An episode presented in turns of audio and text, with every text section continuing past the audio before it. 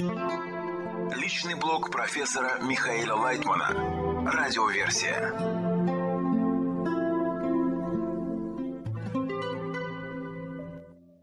Материалы персонального блога Михаила Лайтмана от 20 февраля 2024 года. Каждый ответственен за других. Вопрос. В физических действиях видно, когда повторение прегрешения становится дозволенным. Например, раньше я не выключал камеру, а теперь стал выключать. Или раньше не опаздывал на встречу, а теперь опаздываю. Такая же тенденция может развиваться и у товарища. Как десятка работает с этими состояниями? Это общее выяснение в десятке? Ответ – да, общее выяснение. Каждый, кто приходит на урок, должен заботиться о тех, кто еще не пришел. Это очень важно. Каждый опаздывающий отвечает в принципе не за себя, а за тех товарищей, которые почему-то о нем забыли, не привели с собой.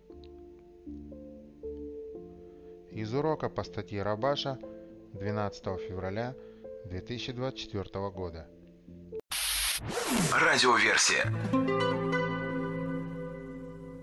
С товарищами в одном круге. Вопрос. Что значит находиться с товарищами в одном круге? Ответ.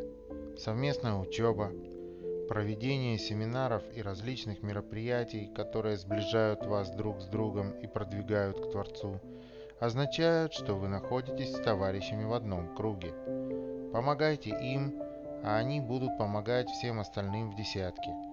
Таким образом вы и станете вместе подниматься, ведь человек возвышается по духовным ступеням за счет того, что его поднимает группа. Вопрос. Как научиться принимать похвалу от десятки и не чувствовать стыда? Ответ. Нет. Нам надо хвалить десятку и хвалить Творца за то, что Он дал нам товарищей, благодаря которым мы можем продвигаться – все, что мы получаем от окружения, мы относим к Творцу, поскольку именно Он дает товарищам желание поднять всю десятку. Из урока по статье из книги Шамати 15 февраля 2024 года. Радиоверсия. Привлекать свет исправления. Вопрос. Как выстроить намерение, чтобы быть отдающим относительно окружения? Ответ. Наше намерение – получать ради Творца. А что значит ради Творца? Когда мы соединяемся между собой в единой десятке, двадцатке, тридцатке, неважно, то таким образом привлекаем высший свет, и он исправляет нас. Вопрос. Когда Творец дает сильное желание к объединению – как не расплескать этот свет впустую? Достаточно ли держать всех в сердце и поднимать к Творцу? Ответ – нет. Так вы ничего не удержите. Вы должны сразу же соединиться со своей десяткой и подниматься вместе, используя этот свет, это возбуждение, которое ощутили в себе. Вопрос. Некоторые товарищи считают, что мы должны создать магнит объединения, и тогда Творец сам притянет его. Ответ. Не ждите ничего от Творца, действуйте сами. А если не можете, то просите Творца, чтобы Он помог вам. Из урока по статье из книги Шамати 15 февраля 2024 года. Радиоверсия. Заповеди желания Творца. Вопрос. Должен ли человек по мере приближения к Творцу прийти к пониманию, что совершал бы заповеданные действия даже без указания свыше? Ответ. Нет, без указания свыше он не стал бы выполнять заповеди. Именно эти указания побуждают его к духовным действиям. Ведь заповеди – это желание Творца, которое он заповедовал людям. Вопрос. Человек должен сам ощутить, какие действия заповеданы ему? Ответ. Нет, он получает знания о них из первоисточников. Из урока по статье из книги Шамати 16 февраля 2024 года. Радиоверсия. Когда намерение совпадает с действием. Вопрос. Как проверить правильность намерения? Обычно проверка происходит за счет того, что мы выполняем действие, присовокупляя к нему намерение, и видим по результату, что намерение совпадает с действием. И за это мы заслуживаем благословения. Вопрос. Значит, если в конце есть результат, то намерение было правильным. Но как нам не обмануть себя в процессе выполнения действия? Ответ. Никак. Вы должны проделать все действие до конца, и только по его завершении увидите результат и поймете, выполнили ли вы заповедь или нет. Заповедь, мицва, происходит от слова «цивуй» – указание, что означает указание Творца. Вопрос. Какие внутренние проверки можно использовать, чтобы убедиться, что действия по выполнению заповедей не являются поверхностными, а действительно способствуют духовному росту? Ответ. Это ясно из того, что мы изучаем. Все, что касается приближения к товарищам, объединения между ними, обращения к Творцу, является положительными и необходимыми действиями, а все прочее, как правило, отрицательные действия. Из урока по статье из книги Шамати 16 февраля 2024 года. Радиоверсия. Нет большего проклятия, чем неверие в Творца. Вопрос. В статье Бальцулама из книги Шамати 236 говорится, что нет большего проклятия, чем неверие. А кто проклинает человека? Ответ его эгоизм, когда человек не желает использовать эго. Отрывая нас друг от друга и от Творца, эгоизм восстает, и бывает, что мы чувствуем, как он проклинает нас. Корень проклятия – это наше злое начало, которое не желает соглашаться с тем, что мы получаем, а требует для себя большего. Чтобы уберечься от этого, надо принизить себя, сделать себя ноль. Эгоистические свойства – против нашего объединения. Они за то, чтобы мы пренебрегали Творцом и тем, что Он нам дает. Каждый день в нас возникают какие-то новые ощущения. Вот тут мы и должны разобраться в себе, куда мы идем.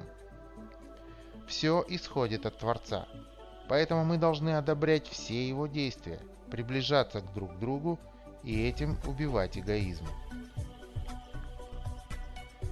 Из урока по статье из книги Шамати 14 февраля 2024 года. Радиоверсия. То, что не делает разум. Вопрос. Мы видим в мире войны, страдания и природные катастрофы. Можно ли сказать, что до сих пор человечество так и не выбрало путь Ахишена? Ответ. Да, человечество не выбрало путь ускорения Ахишена. Должно было выбрать, но не выбрало. Сказано, то, что не делает разум, делает время.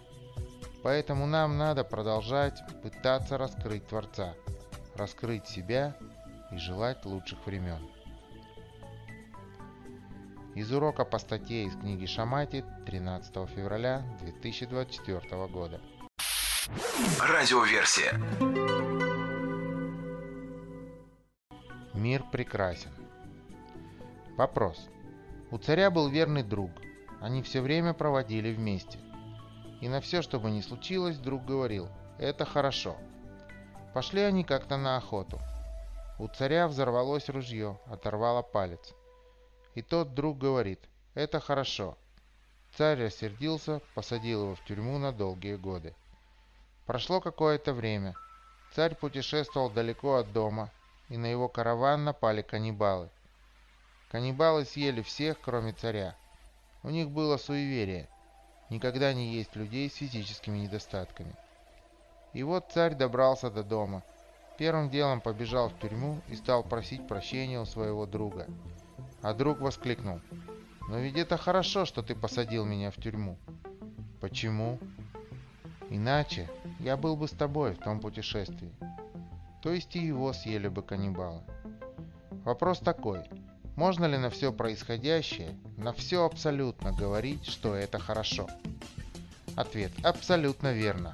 В нашем мире это верно во всех случаях. Реплика. В нашем мире это почти невозможно. А вы говорите, что это верно во всех случаях. Ответ. Верно. Все к лучшему. Вопрос. Скажите, как этому научиться? Один вопрос у всех. Как этому научиться в нашем мире, в котором все говорит об обратном, что все к худшему? Войны, страдания, смерти близких. Ответ. Если мы принимаем все исходящее от Творца, то мы должны так сказать, что все к лучшему и все идет к исправлению. И на самом деле мир не становится хуже, он становится лучше. Реплика. То есть здесь есть только одни ворота, которые надо открыть. Если мы верим, что все идет от Творца, если мы понимаем, знаем, что все от Творца, только это нам надо почувствовать или раскрыть и все тогда наладится? Ответ – да. Вопрос. Тогда объясните, как к этому добраться? Это можно на механическом повторении, это можно как-то сделать упражнениями. Как это сделать, что нет никого кроме него? Все от него. Ответ. Просто есть одна сила, которая управляет всем и желает нам подняться до ее уровня. Вопрос. Вы же знаете, есть теории, что Творец покинул мир, оставил нас такими, что он недобр и так далее. Есть всякие такие версии. Почему я должен прийти к версии, что это добро и все хорошо, то, что приходит от него? Ответ. Потому что так говорят каббалисты. Я принимаю их мнение без всяких сомнений. А затем я постепенно раскрываю, что это действительно так. Вопрос. То есть вы говорите, что нам надо ухватиться, уцепиться за это мнение, за каббалистов, и держать, несмотря ни на что. Это тоже называется вера выше разума? Ответ – да. Вопрос. То есть мне плохо, а я ухватился и держу, что это все к лучшему. Скажите, пожалуйста, почему от нас все это скрыто? Почему в какой-то момент нельзя дать человеку маленькую подсказку – как маленького, поддержать, раскрыться на какое-то мгновение Творцу. Раскрыться? Ответ – нет. Это была бы абсолютно проигрышная партия. Вопрос. Даже если чуть-чуть приоткрыть? Ответ. Не было бы никакой зацепки, потому что все было бы известно. Вся партия проиграна. Реплика. То есть вдруг открываются такие сумасшедшие наслаждения? Ответ. Не только наслаждения. Открывается правда. Вопрос. И ты понимаешь, что это правда? Ответ. Да. И после этого нет сомнений, и незачем жить, и нет оправданий ничему. И снова изобретай добро, зло, преступление, наказание и так далее. Вопрос. То есть нужны сомнения, нужны переживания, нужны подъемы, падения, все нужно? Ответ. Обязательно. Вопрос. Нужно зло, добро, правда, неправда, все это нужно? Ответ. И между этим в смятениях живет человек. Реплика. Это красиво, но это не просто. Ответ. Это жизнь. В мире вообще плохого нет. А исходя из того, как он задуман, он прекрасен. Из телевизионной программы «Новости с Михаилом Лайтманом» 4 января 2024 года. Личный блог профессора Михаила Лайтмана. Радиоверсия.